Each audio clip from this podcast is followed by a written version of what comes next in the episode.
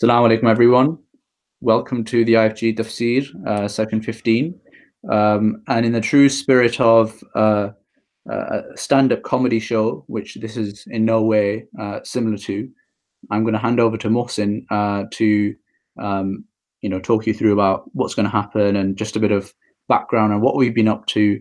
Um, Mohsin is currently, in terms of picture, he's not available because um, he's uh, crouched behind some kind of uh, vehicle um, in a war-torn area in the northwest of uh, England. Um, uh, but I'll, I'll hand over to Mohsin to explain further. Jazakallah khair. Assalamu alaikum, everyone. Welcome to session 15, uh, or indeed, if you're listening on the podcast, it will be episode 35 of the Millionaire Muslim podcast. And yes, I'm currently, I mean, not quite as glamorously as uh, Ibrahim mentioned there, but I'm currently sat, sat outside uh, in my car because that's the only place uh, in my house that I can get some peace from my kids. So, in the true spirit of uh, hustle, here I am. And uh, the neighbors are going to look at me in a very funny way because I've got a microphone, some earphones, and a laptop open, and it all looks slightly suspect. But anyway, here we are and it's going to be inshallah really really useful tafsir today all about uh, charity and how we should give charity and what a quranic charity would look like if we were to set one up from the bottom up. So inshallah that's going to be really helpful. And that links quite nicely to a recent article that we released um, on charity and uh, ibrahim rather controversially entitled it muslims are doing charity wrong. So if ever there were an article on charity that you need to read, then you should definitely read that as a supplement to this episode, inshallah. And the other thing that we did was we released a supplemental article to our zakat guide on investments, which I mentioned a couple of weeks ago that we had done, and we've got really good feedback on.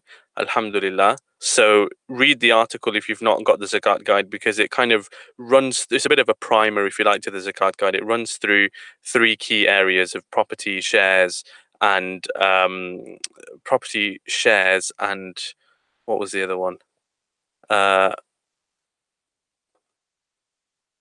anyway, whatever it is, it's on it's on the article, so you'll you'll find it. Um, and once you once you've read that, give give us a shout. We'll send you the zakat guide, inshallah, and that will be very very useful. The other thing that I've mentioned before that we have progressed on, alhamdulillah, is our wills. So the wills are ticking along nicely. People are sending in their will requests and getting their wills back promptly. Uh, again, alhamdulillah, really good feedback on that side.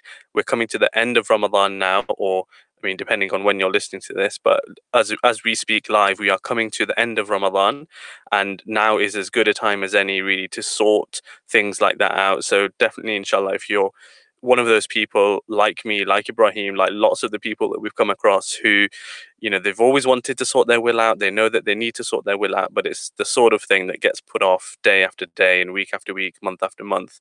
And before you know it, you've gone 5, 10, 15 years without a will, which is no place really uh, that we want to be. So check out wills.islamicfinanceguru.com. It's a very, very intuitive process. You sit at home or wherever you want to sit. You can be like me and sit in your car and do it if you want. Um, and you go through a questionnaire that's very intuitive, very straightforward, and inshallah you will have everything done and dusted from your end within 30 minutes and then you leave it to us and we get something back to you within a week so inshallah if you have thought about doing a will and you've not yet done one, then definitely take some action, inshallah, and go to wills.islamicfinanceguru.com. So, without further ado, I think I will hand over to the main man, Ibrahim, and he will talk all about what the Quran has to say about charity. Jazakallahu khairan Mohsin. Um, uh, and uh, Jazakallah khair for uh, tuning in uh, I know it, how how hard it is when you've got kids to uh, sort this all out. I mean, I, I am sure at some point in the background we're going to hear um, Suleiman's uh, dulcet tones uh, wanting to sh- participate in this tafsir. Uh, he's been, um, yeah, uh, he, at one point I think he broke in um, and um, he he basically just wanted to join into the tafsir. So I, am sure maybe that's how we go. Uh, maybe that's how we, this gets viral, like the uh, like the guy on BBC that interviewer. yeah. Alhamdulillah. Uh, well, welcome everyone to the Millionaire Muslim podcast. Uh, this is a podcast by IslamicFinanceGuru.com. Um, we discuss halal investments, personal finance, entrepreneurship, and ways that will kickstart you into being the best version of yourself, inshallah, or at least a better version of yourself uh, in Mohsin and I, in my case. We also give you um, a spiritual kick with uh, these uh, tafsirs, uh, regular tafsirs on business and finance and entrepreneurship focused um, topics. Uh, and today we are on tafsir session 15. Um, and today we're going to be talking about, and it's entitled Doing Charity the Truly Quranic Way. So we're in the month of Ramadan right now and it's the month of charity, right?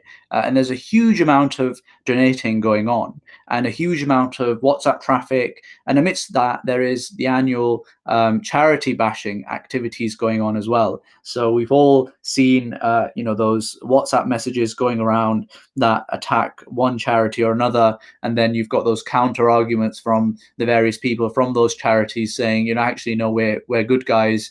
Uh, and then there's that whole back and forth, and people who have no idea about charity um, and have not taken the time to really research it uh, are wading into this debate. So we wanted to really just go back to the Quran on this and go back and tease out the Quranic approach to charity and think about how we can be more effective with our charity ourselves.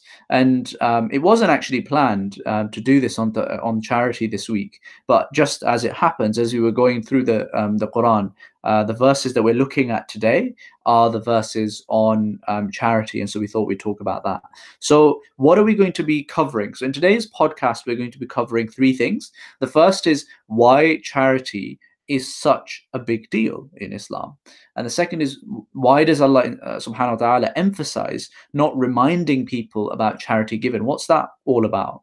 And then finally, what spending from the best, as we are enjoined to by the verses uh, that we're going to look at, looks like. What does that actually look like?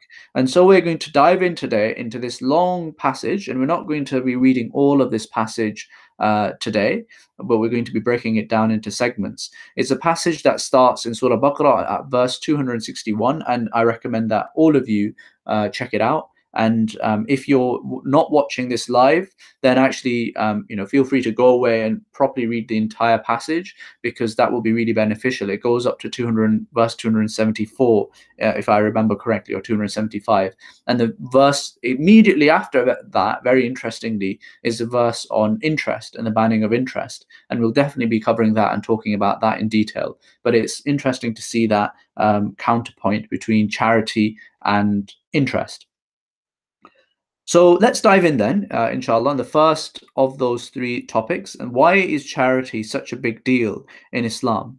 But uh, in order to segue really into this topic, I wanted to talk about uh, a story. So this is a story about the hadith uh, of Bukhari, uh, where there are three people who are on a journey and they go into a cave because perhaps it was raining, I think, at the time.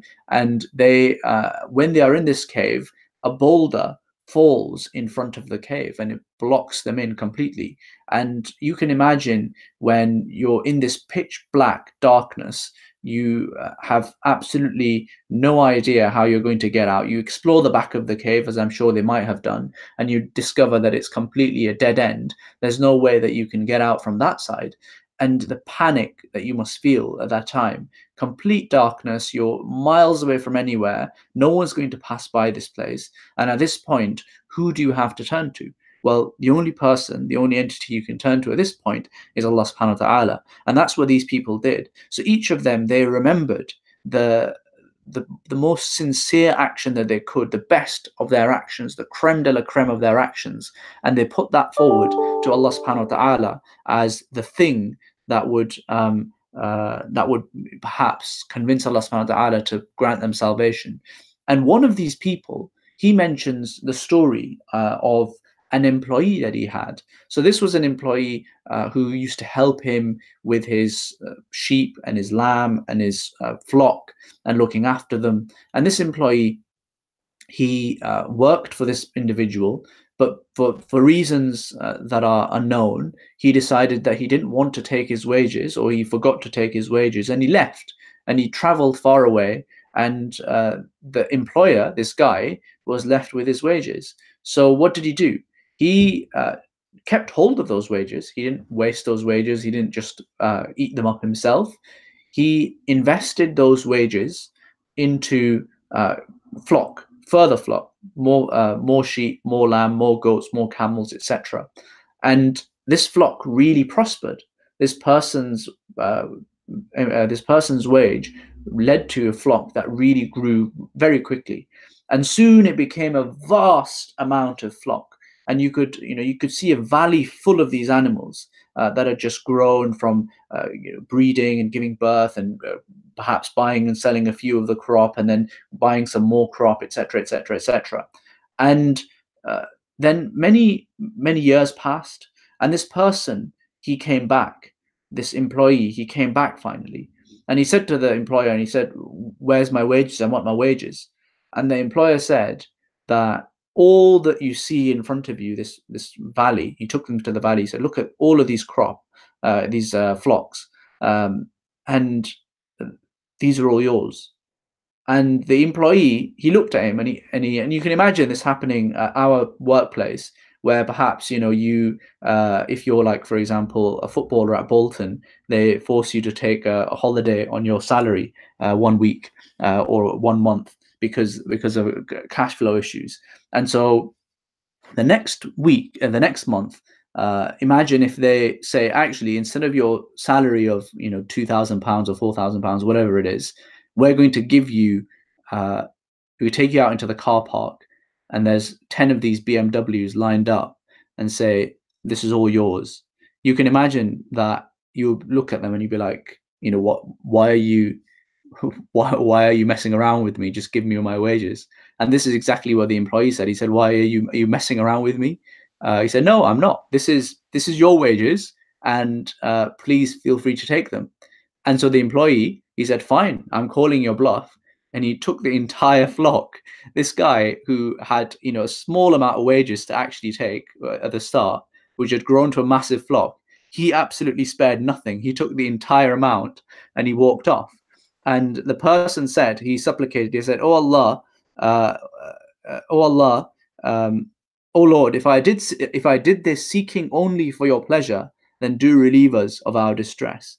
And because of what he said, the the rock, this heavy rock that was uh, that was blocking the cave, moved ever so slightly, and that that uh, combined with the other two people who had gone as well, led to these people escaping and led to their salvation. So the question really is, um, why did Allah subhanahu like this a lot? Why did he like this?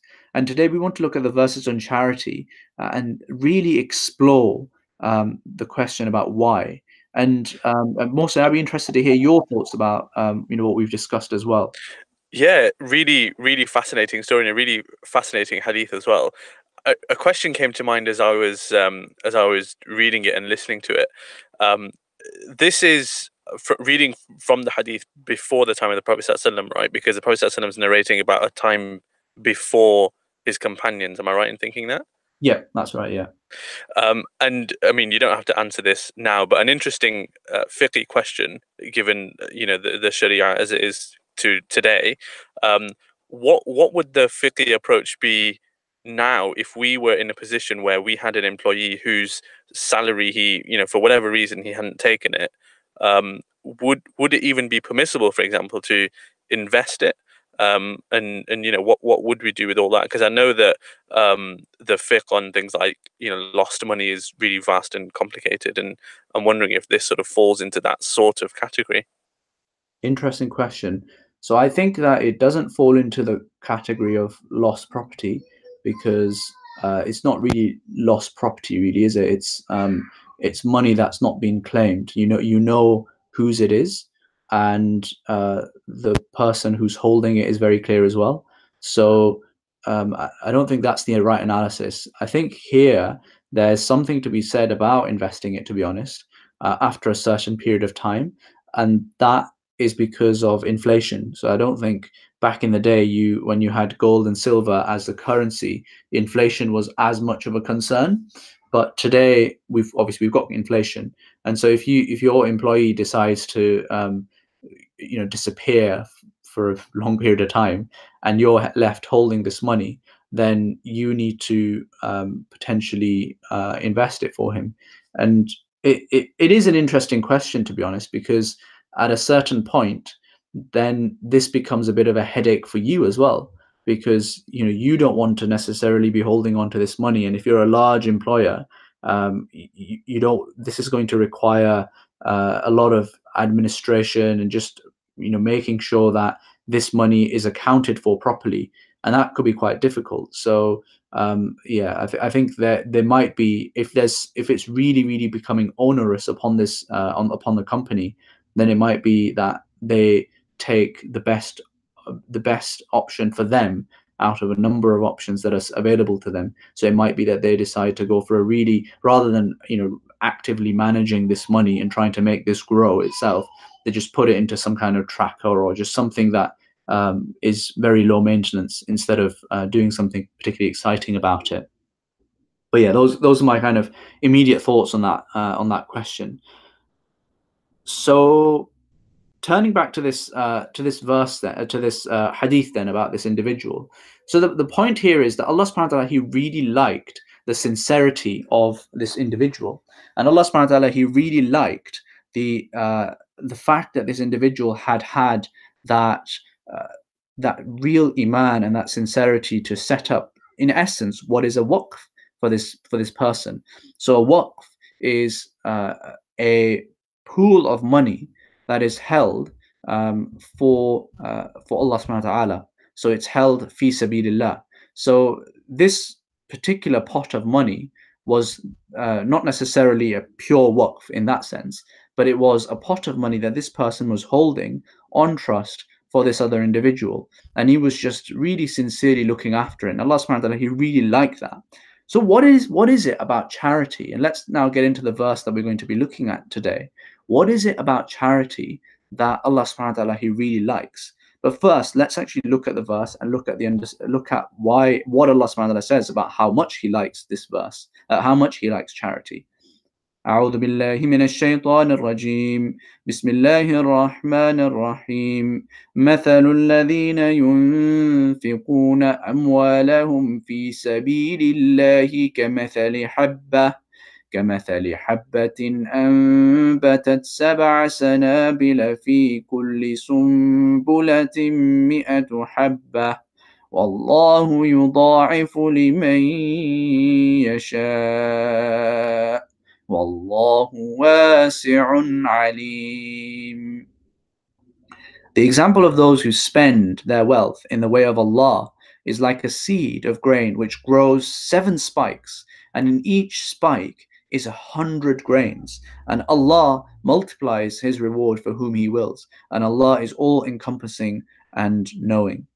So, this is the verse about uh, the impact that charity can have and the vast reward that is associated with charity. So you've got this seed, and this seed gives rise to a uh, this this seed gives rise to a um, a shoot that comes up, and as a result of that, that shoot becomes um, it has seven spikes, and in each of these spikes is a hundred further grains. And then these grains are eaten by us or then uh, you know they might be um, they might fall down to the ground and might fertilize again.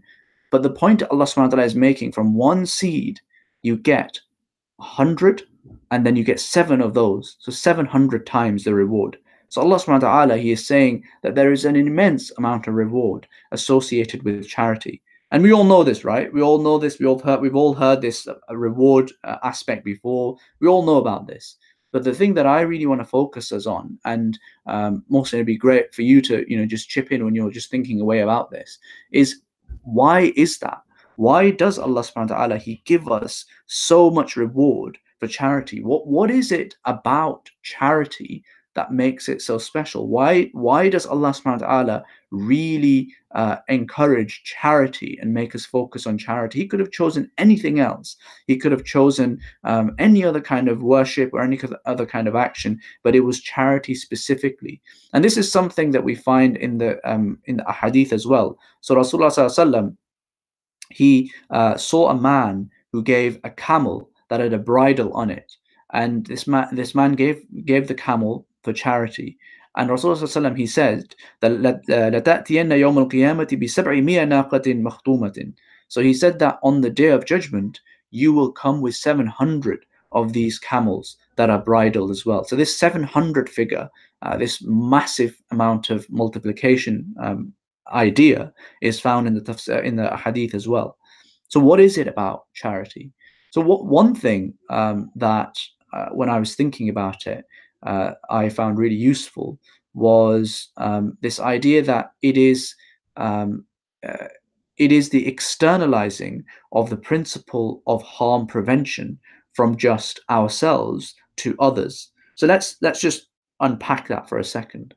What does that mean? So there's that hadith, as we all know, الراحمون يرحمهم الرحمن يرحم من في الأرض يرحمكم من في السماء. The uh, the merciful ones um, الراحمون يرحمهم الرحمن. The merciful ones are the ones that the merciful shows uh, mercy. Uh, ارحموا من في الأرض. So show mercy to those who are on the earth. يرحمكم من في السماء. And the one who is in the in the heavens will show mercy to you as a res, as a result of that. So mercy is something that is really encouraged. And so, what is it about uh, you know this this principle of harm prevention that we're talking about here.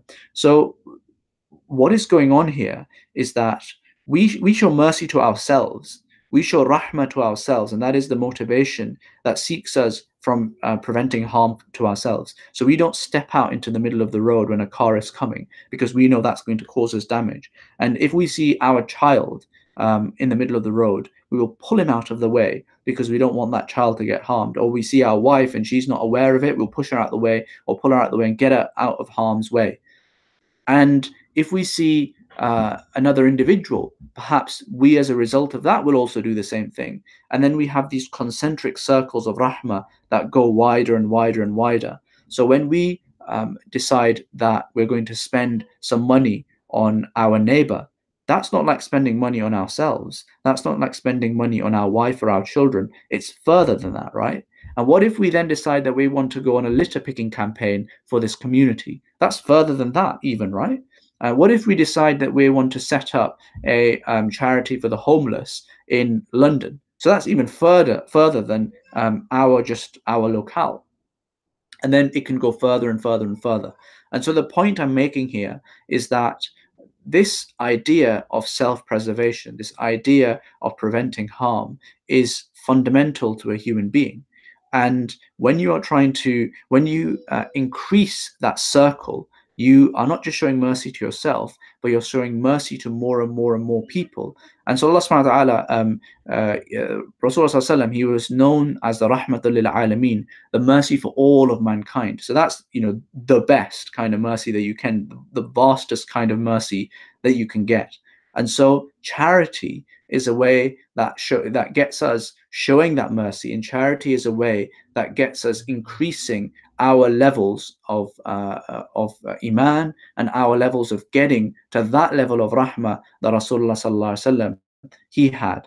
And so that's the first thing I think that uh, truly one of the secrets of charity that charity helps you um, get to uh, a, a, higher level of iman and a higher level of uh, self-actualization uh, as a muslim than um, than any other kind of activity. So the, the other thing that i think is really important is that charity has a wonderful ability to leave a vast and lasting impact. So there's that hadith, uh, uh, as we just talked about, about the person who invested his employees' wages and how that left for a number of years actually resulted in, in a huge amount of money.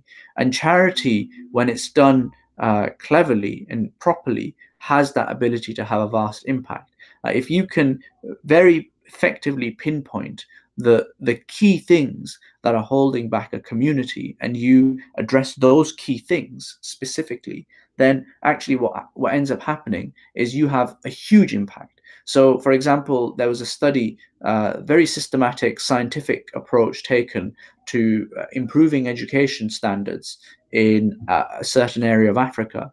And they tried a bunch of different things. They tried giving uh, books. They tried uh, increasing the number of teachers. They tried uh, increasing the number of classrooms. Uh, they tried education of parents. They tried a whole bunch of different things. But actually, when they tried this one thing, it had the most amount of impact ever uh, compared to everything else. And it wasn't the most intuitive of things. And it was basically that um, they gave, I believe, anti malaria tablets or they gave some kind of inoculation against a, uh, a, um, a worm that would uh, get into people, get into the kids, and it would mean that they would have to miss school for a number of weeks, and um, it meant that they became really unwell and they could potentially die as well at sometimes. So when they dealt that one issue, that actually had the biggest possible impact that they could possibly have had. And it's not the most intuitive of things, right? If you said to someone, I want you to spend money on um, books for kids uh, in schools, that makes sense, right? That's like, all right, okay, I understand that's a good thing to do. I, I you know, why not? Let's buy them um, some books on uh, Biff, Chip, and Floppy, and you know the the usual suspects. But no, that's not the most impactful thing. So if someone came to you and said, "All right, I want you to uh, give me some money into helping deworm uh, these kids in school regularly, or to inoculate them against deworm, uh, so that they don't need uh, to be dewormed and miss school," that is a much less intuitive sell, right? And so uh, we need to think about the way we give charity and how uh, truly we are. Um, going back to the real uh, value that charity has in Islam, which is the impact that it can have, the vast impact that it can have, the huge uh, lasting legacy that it can leave. Because, you know, why are we focusing on kids in this particular instance and their education? This is a non Muslim study, but the reason why they were focusing on that was they too can see that actually focusing on kids can lead to a whole lifetime of activity, and that's really beneficial. So um, there's this impact thing that really is important and that we need to focus on. Uh, and and Mohsin, feel free to you know jump in uh, whenever you know you, you, feel you feel the urge. So Mohsin is like um, if any of you have seen those uh, Pakistani mushairas where you know they're, they're doing poetry and stuff, and at a certain point there's one of the key poets in that mushaira. He just gets moved to uh, start just versifying, and he just gets up and he just goes for it, and the crowd goes absolutely wild. So um, Mohsin is the equivalent of that in these tafsir sessions, where um, he'll suddenly enter, and um, people will be amazed. Yeah, no, no pressure then, no pressure. I had, uh, I had two, um, two observations actually. So one, one was that um, it's an example. So going back to your first point about charity and why does the Allah emphasize charity? I mean, it, it seems to me that it's an example of um, of course Allah is Allah is the creator of us and our psyche and he understands everything about our psyche and we as humans completely need to be incentivized about stuff and we need to hear all these hadith and all these um, you know nice stories about how uh, you know charity doesn't decrease your wealth charity has this much reward charity does this charity does that and and why is that the case and it, it seems to me that cha- because charity is it's an example of the fact that Islam is such a um, a practical deen. It's a deen that's rooted in um, societal um, goings on, and all of this charitable giving is without doubt important in society. And how do you make sure that that kind of uh, you know that virtuous giving how do you ensure that it happens well you you make sure that the people who are in in control of um, actually making that happen are well incentivized to do that. Would, for example, Muslims be so giving in charity were it not for the extensive um, hadith and ayat and so on about the virtues of charity? I'm not sure that we would be. And that must stem from the fact that Allah subhanahu wa ta'ala is the one who you know he's he's our he's the creator of us and he completely understands us and that's why we are so geared towards and focused on giving in charity there is of course um, a secular element to charity giving lots of non-muslims give charity lots of atheists give charity but not to the extent that Muslims do, and it must have something to do with the fact that we're so well incentivized to do that. The second observation that I was going to make was uh, going to your point about impactful. Um, uh, I was going to say impactful investing, but it's impactful charity giving, and it's in many ways the same thing. Um, it, it's easy for us as Muslims, and you know, we we often um, bash this sort of charity, but it's not intentional. We don't intend to bash this sort of charity giving, but I'll say it anyway. We, as human beings, we feel good about giving charity to um, a well in Africa or um, you know what, whatever whatever good cause that we often see being raised. Mm feel good about giving to that charity. And my anecdotal experience, it's not kind of data based or anything like that, but my anecdotal experience is that the reason a lot of uh, charities like this get uh, good um, good funds raised is because the story is really good, the story is really nice, and it it completely relates to, as you mentioned, your kind of logical um, human side. You know, there is this idea that I'm going to hand over my my 20 quid. This school is going to get built in Africa mm. and kids are going to get educated. That is completely rational. It completely makes sense. And you will find that I, I'm I would strongly suspect that if me and you went out on the street and did a test case for I'm building a school in Africa, can you give me some money? We would raise more money than something that might be far more impactful, like the example that you gave.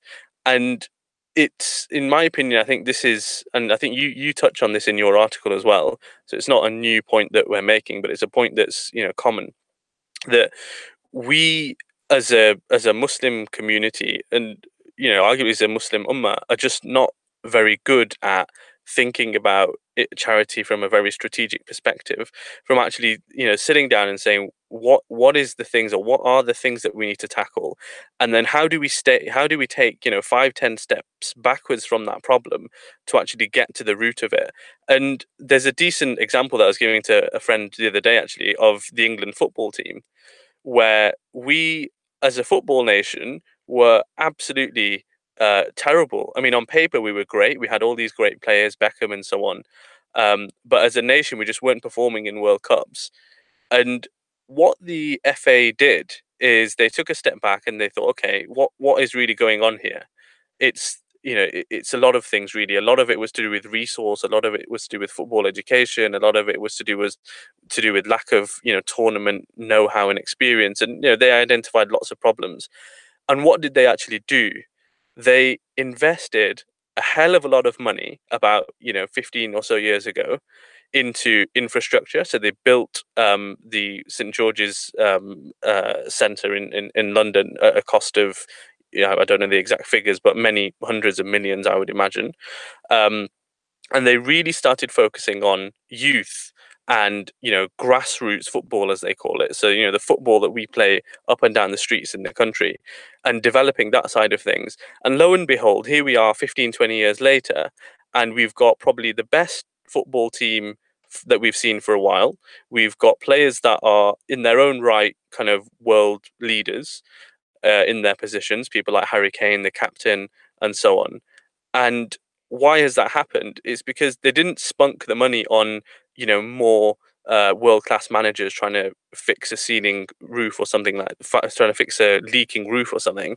They actually invested in the in the very heart of things, into the very infrastructure of things, and then the problems started taking care of themselves. So those are my two observations. Jazakallah khair, Mohsin. Um, so uh, uh, let's take uh, each of those in turn. So if I understand you correctly, you're saying the first point is that uh, Allah subhanahu wa ta'ala, He incentivizes us um, to give charity. And that is uh, because it's good for the community. Is that how I understood the point correctly? Uh, basically, yeah. So because charity is an important element in society, um, practically speaking, we need to be in- incentivized in some way to make sure that that happens. So yeah.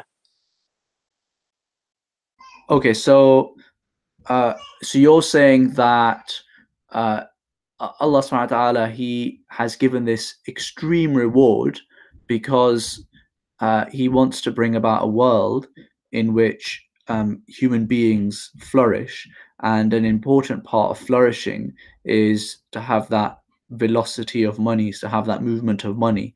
And that could either be done through commerce or it could be done through giving. And um, and the charity verses are all about um, making sure that velocity of giving is is at a premium. Is is that an accurate characterization? Yeah, yeah. Okay, so my my question there is that, and, this kind of nicely comes on to um, you know the, the topic that I you know I wanted us to kind of grapple with, and that is that uh, two two topics. One is are we being too instrumental about how we approach uh, charity? Uh, this is a question really for me and you and for other people who are talking about impact um, charity as opposed to you know just just doing charity um, uh, the, the the traditional sense, the traditional way. Are we being too utilitarian, too consequentialist, too uh, mathsy about uh, you know the approach that we're taking. Because you know this this analysis that Allah subhanahu wa ta'ala he has encouraged us to give charity and cha- and that's because or or at least in part that's because of the, uh, the really good outcomes that charity brings about. Um, do, not you think that that, that could be uh, that could come back to us as you're being too consequentialist or you're being too utilitarian you're you're just stripping the the spirit out of it uh, uh you mean so? You mean as opposed to um, charity is just a is a good act, and we should focus on the, the the good stuff that it does for us, rather than focusing or worrying too much about external impact. Is that yeah, what you're? Yeah, I, th- I think so. I think that's that's definitely part of it, um, and also, uh, and also, I think there is that separate element of, um, you know, why why are we focusing internally, but also why are we caring really about the the downstream of the charity because um, a we don't really know what's going to happen downstream. We don't really ultimately have control over what uh, where that money gets to and the impact that it can have. Uh, number two um, even if we do and we really think about it and we really think about having an impact actually just because of the finite data that we have and the lack of um, you know 2020 vision and the lack of the ability to see how all sorts of variables are going to play out really we don't know um, what is going to have maximum impact hmm. so i agree and i think it, it basically falls on what you think as a muslim your role is in society uh, and i say that because i think if you are somebody who and I, I think a lot of people fall into this category and I don't think it's either bad or good. Um, but I, think that basically people uh, fall somewhere in the in the spectrum of on one hand you are your own person, you focus on yourself, worry about yourself, worry about your own deeds, um, and you know that that's basically it kind of keep yourself to yourself approach. And for those people and i think that i i probably used to fall in this category about 10 or so years ago um, where I very much used to take that approach with charity of um, I'm giving charity, my intention is clear, and I do it in the expectation that I will be rewarded for it, and I'm not really that concerned actually with what happens further down the line with that money. Since then, my thinking has um, changed. I won't say evolved because that implies a positive. It might be a negative thing. My thinking has changed um, to thinking that actually my duty as a as a Muslim, um, and and at that a kind of you know privileged Muslim in the context of the UK community, you know, well educated, you know, good job, and so on and so forth. Um, my duty actually is sorry. Good looking well, may, may, maybe not quite, but you know, we can't have everything. Um, my my duty in in this you know privileged position is actually to have a maximum positive impact on the people around me and you know society at large as best that I can. And given that that is my position, it naturally falls that when it comes to money and charity specifically, I worry and um, I I think quite hard actually about what it takes to to do charity in an effective manner.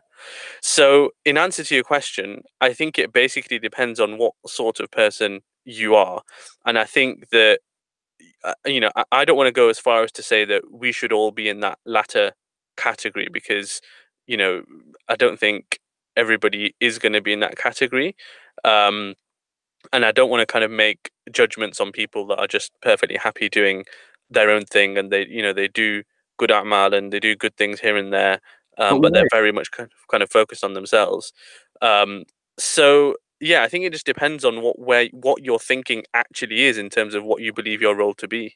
But why do you say that? So um, now to you know put the um, to put the shoe on the other foot.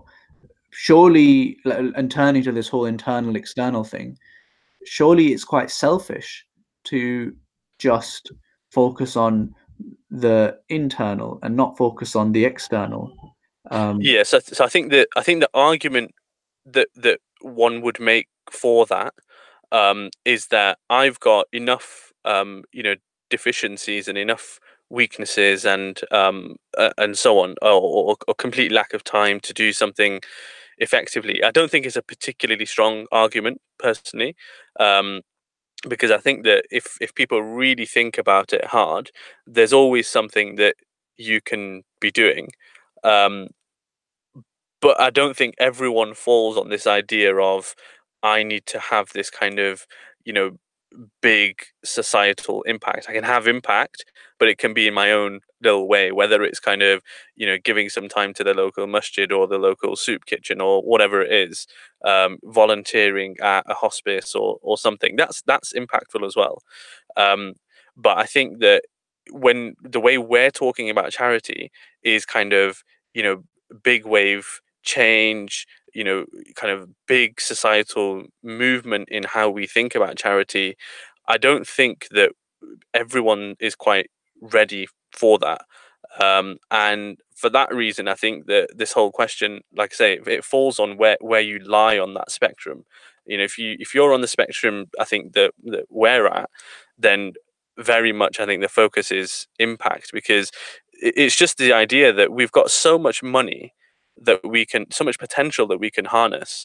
And if we could harness that effectively then why would you not do it as effectively as you can if that makes sense? No i, I think it does yeah. So um yeah i, I think that if you're uh, it, it, every person is going to have a different level of impact and um, every person is going to uh, you know different people have different um, time constraints and different uh, mental capacities and uh, different priorities and different focuses and different approaches. And all of that is going to mean that you're going to have a different analysis to the next man. And it might not be as deep an analysis. It might not be as uh, focused analysis. It might not be as um, you know detailed and uh, you know you've in invested the relevant time uh, into it. But to as long as you given your circumstances, are having some thought at least to uh, creating a degree of impact, then uh, then I think that that probably does it. Um, and so I suppose what we're saying um, is that you do need to look at the internal. Charity is uh, is is an action that Allah Subhanahu wa Taala He uh, talks about as a benefit to the individual himself. You will not achieve bir, you will not achieve piety until you spend from that which you love. So Allah subhanahu wa ta'ala is not focusing there on the external. He's not saying that you will not achieve piety until you uh, eradicate malaria from Africa or you have the maximum impact. He is saying that you will not achieve piety until you spend from that which you love. as in the individual. So I think there is that there is a strong element of the internal within charity giving. Um, Can I just add something um, yeah, that's just come to mind? Um, and you, you'll be in a better place to uh, understand the kind of fiqh on this area. But when it comes to zakat specifically, am I right in thinking that there is a kind of added obligation about the end recipient in terms of making sure that they're valid and, and, and so on and so forth? And given that that is the case, or correct me if I'm wrong, um, doesn't doesn't that highlight in some way that Allah subhanahu wa ta'ala is placing emphasis on the fact that you do need to do some sort of due diligence. And if we accept that that's the case, then we should, I think, it's a natural extension from there to say that due diligence as a general um, theme when it comes to charity is important. And if it's important, then we should do it to the to the very best of our ability. And that means um, you know everything that we're saying, which is think really long and hard about strategy and maximum impact and and so on. So yeah, keen to hear your thoughts on that. Yeah, absolutely, hundred percent. This is um, this is something that I was reflecting on as well. So there's the eight categories of zakat, and zakat is something that I've studied a little bit, but it's, it's something that um, is is a vast subject area, and there are uh, people who really just focus completely on zakat and have studied that in really great depth. Sheikh uh, Yusuf Al Qaradawi has his PhD thesis, his two volume book on zakat and how you give zakat and how it all works. So that's a fantastic read. You can get it online. It's English translation as well, um, online um, for free as a PDF. Um, so do check that out. But uh, you're right. So zakat is the counterpoint to my other to my initial verse, which is "Lan You won't achieve piety until that you spend from um, that which you love, because Zakat said, uh, "Innama sadaqatu al-fuqara wal-masakin wa alayha" to the end of the verse. Uh, sadaqah uh, is talking about zakat in this context. Is for these eight categories. And so Allah subhanahu wa is specifying that these are the people that you spend on. And you could there's uh, people who would analyze that as saying that this is in order of preference. There are people who would analyze this as saying that these are the things that are required for a society to really flourish. So Allah subhanahu wa is really prioritizing these things. Um, and um, there are people who will say that we need to really carefully think about the end recipients. Uh, and, and I think that's right. I think that ultimately this debate about you know what's more important in charity the impact externally or the impact internally on us i think ultimately it comes down to um, it, it, there's a bit of both right? There has to be a bit of both and you can have a bit of both in everything. You can um, very impactfully uh, spend from that which you love. And and i think that if if you take away nothing else away from this podcast it's that line you can impactfully spend from that which you love. And if you do that, then that really is a Quranic way of giving charity. Uh, and, uh, uh, uh and, and I think one f- final um, thing to add in to this whole impact thing, um, and perhaps um, I don't think we're going to get through all of the things that we uh, set out to do because I think this is an important topic and it's good that we spent a bit of time on it. Um, but but one final thing to mention on this first segment, which is, you know, why is charity such a big deal? Why is it so important? Um, and this whole impact uh, narrative that we're exploring is that charity is uh, has many forms, and one potential form of charity could be a form of um, enterprise as well. And so we're now talking about these social enterprises that have come about and uh, that mix an element of charity with an element of business and sustainability as well and uh, sometimes it's called impact investing. Uh, and impact investing may or may not have any charitable component, but it usually does. And there's a academic paper that I was reading on this, and it had a fascinating um, excerpt that I want to share with you guys. And he says many mainstream investors reject the idea that they should pay attention to the social impact of their investing, insisting such considerations are the domain of governments and charities. Most traditional philanthropists and policymakers, in turn, reject the idea that they should use their investments to advance their mis- mission or that business uh, businesses generating profits have a right to stand alongside philanthropists and civil society in the noble work of promoting equality and justice.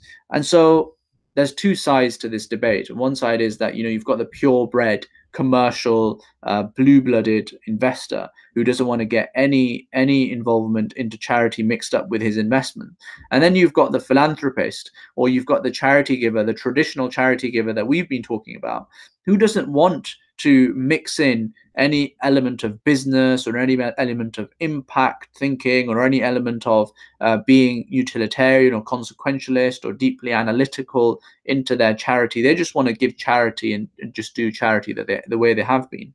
And actually, when the, the, the two things are combined, you could potentially have a much greater impact and a much more sustainable and long term impact because um, both Mohsin, you and I, you both we both know that there is uh, there is nothing quite as uh, motivating for human beings as having that profit incentive and having it uh, having a sustainable business as opposed to having a one-off you know charitable endeavor where people work hard for a period of time but it's very very rare there's very few people in the world where they will be working on that charitable endeavor for the rest of their lives in a sole focused and consistent way. They will always, most people will do charity, but as a part time thing, but very few people will be focused on it.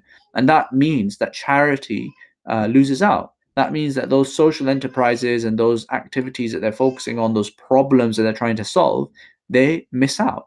They don't get the best of an individual's activity, the best of the individual's talents, the best of the individual's time, the best of the individual's focus. Uh, it's always a part-time thing. And so, having a uh, impact investing approach, or having an imp- approach of social enterprise, I posit, and Mohsin, you feel free to uh, you know disagree or pre- present any other argument against it. I posit that that is actually a really impactful way of doing charity. Um, what do you think? Uh, so, so the idea of mixing kind of enterprise and charity is impactful, is what you're saying. Yeah, exactly. Yeah, agreed. And I think um, when you were reading that that um, excerpt, I was thinking actually that um, on on one hand, I think you've got um, people who are thinking a bit like us, kind of about strategy and so on when it comes to charity, which is the first bit of the the excerpt that you shared, and then the second bit is about you know the tra- traditional charity givers. And I was thinking there about your kind of uncles down the masjid, who you know if we were to go down the local masjid and kind of um, posit our theories onto them. Um, you know, some might be receptive to it, but I, I strongly suspect the vast majority would think that this is, you know, some kind of crazy left field, uh, you know, symptom of the of the problem with modern society trying to mingle um, you know investment and enterprise and so on with uh, charity this pure essence of charity. But actually what we're saying is that you know they very well can be co-mingled and they and they probably should be if we look at all the problems that we've got how can we tackle with how can we tackle them effectively? You know this is probably one of one of the key ways that we can do this. Agreed. And there are all, also things to um, balance out here. Uh, the first is of course there is uh, a degree of uh, tension between the charity motive and the uh, profit motive. And uh, and but actually and and let's put that into um, real terms. What that means is if you are a charity then you know that you are essentially getting that money and giving it out to um, the end donors and you need to do that as efficiently as possible. As a business you have a lot more leeway where you are trying to maximize the profits for the shareholders and so uh, you need to make sure that you're um, your directors and your employees have the necessary uh, salaries that keep them motivated, but also you want to make sure that the long-term growth of the business is there. So you're investing in that, and you want to give back a, bit, a little bit to the shareholders. So there's a different dynamic there. And the problem that you have when you try and mix the two things is that a business will ultimately want to be sustainable and make profit, whereas a charity wants to uh, give money to the poor and when you try and mix the two things you could have an uh, you could have a situation where you are uh, uh, you are focusing on the short-term rewards and you're uh, increasing the salaries of the individuals who are running this enterprise, and actually the the end result is suffering. So that's the you know that's the nub of that tension. But actually, I think that this tension ultimately exists in in a pure charity as well, because in a pure charity you have employees as well, right? And you've got that tension there about uh, is this just a, a really great uh, employment gig for the, the people who run this charity, uh, uh or is this a truly beneficial charity that um, has a great deal of impact on the world? I think that same tension exists there. So ultimately, um, you know, I think this is something that is addressable. This this tension um, that people get concerned about.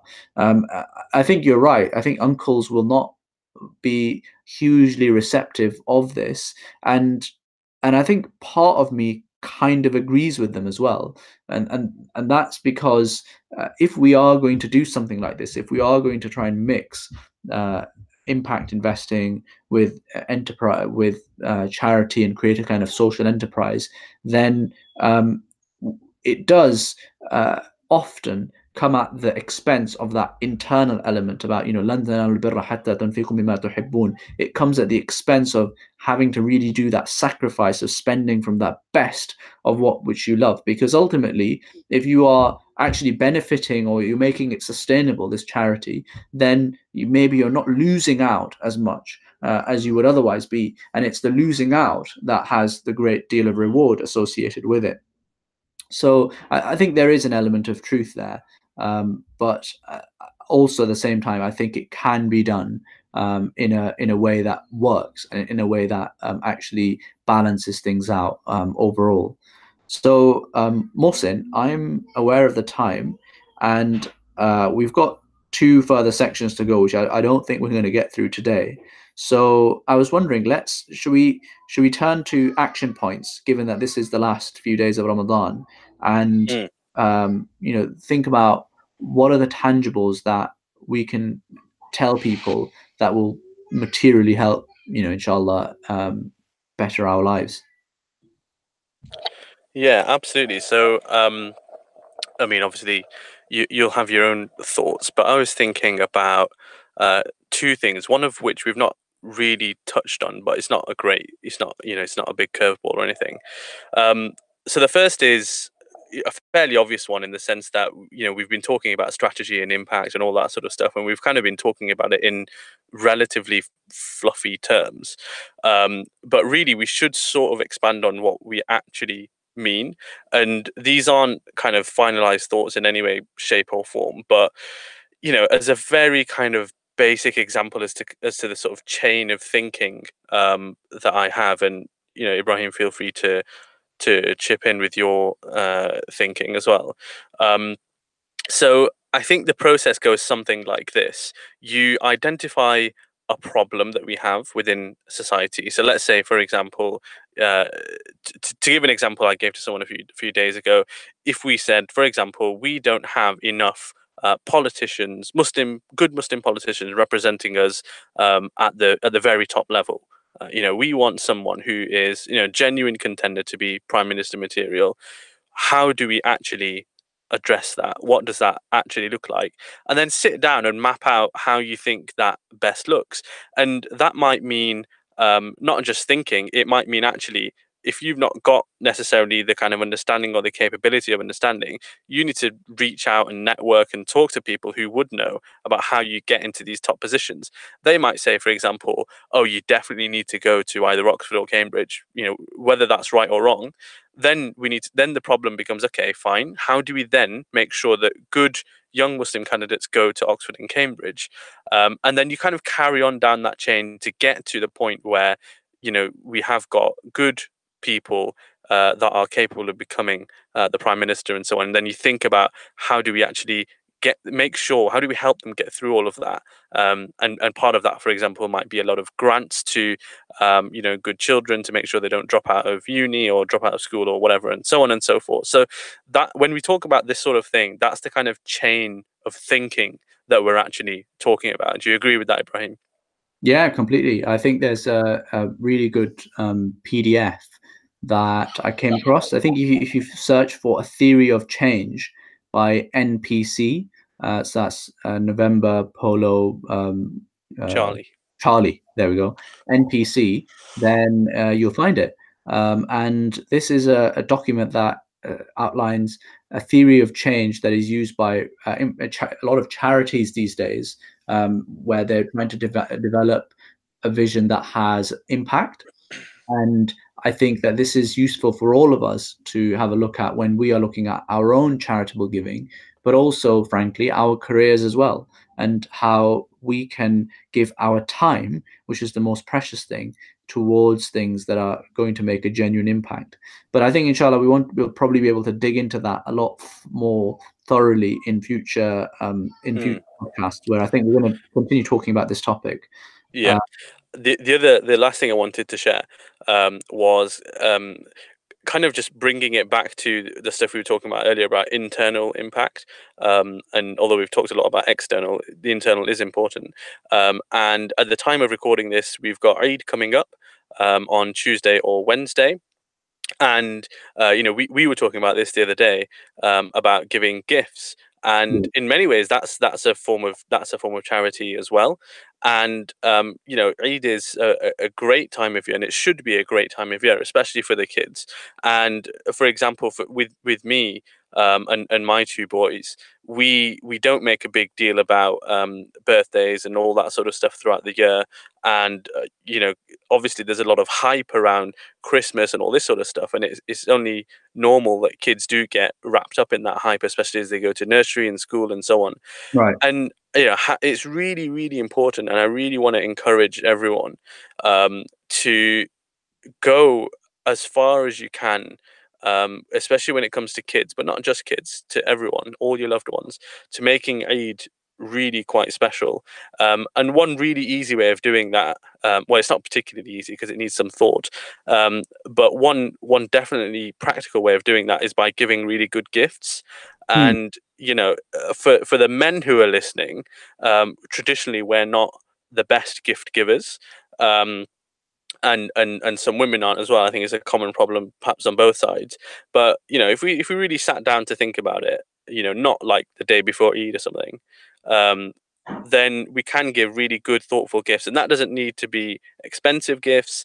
You know, thought is really all that's required, and I think that that is a really really nice way of doing something and, and going back to that verse and spending from that which you love on mm. your loved ones um, on, what is undoubtedly a, a really special day.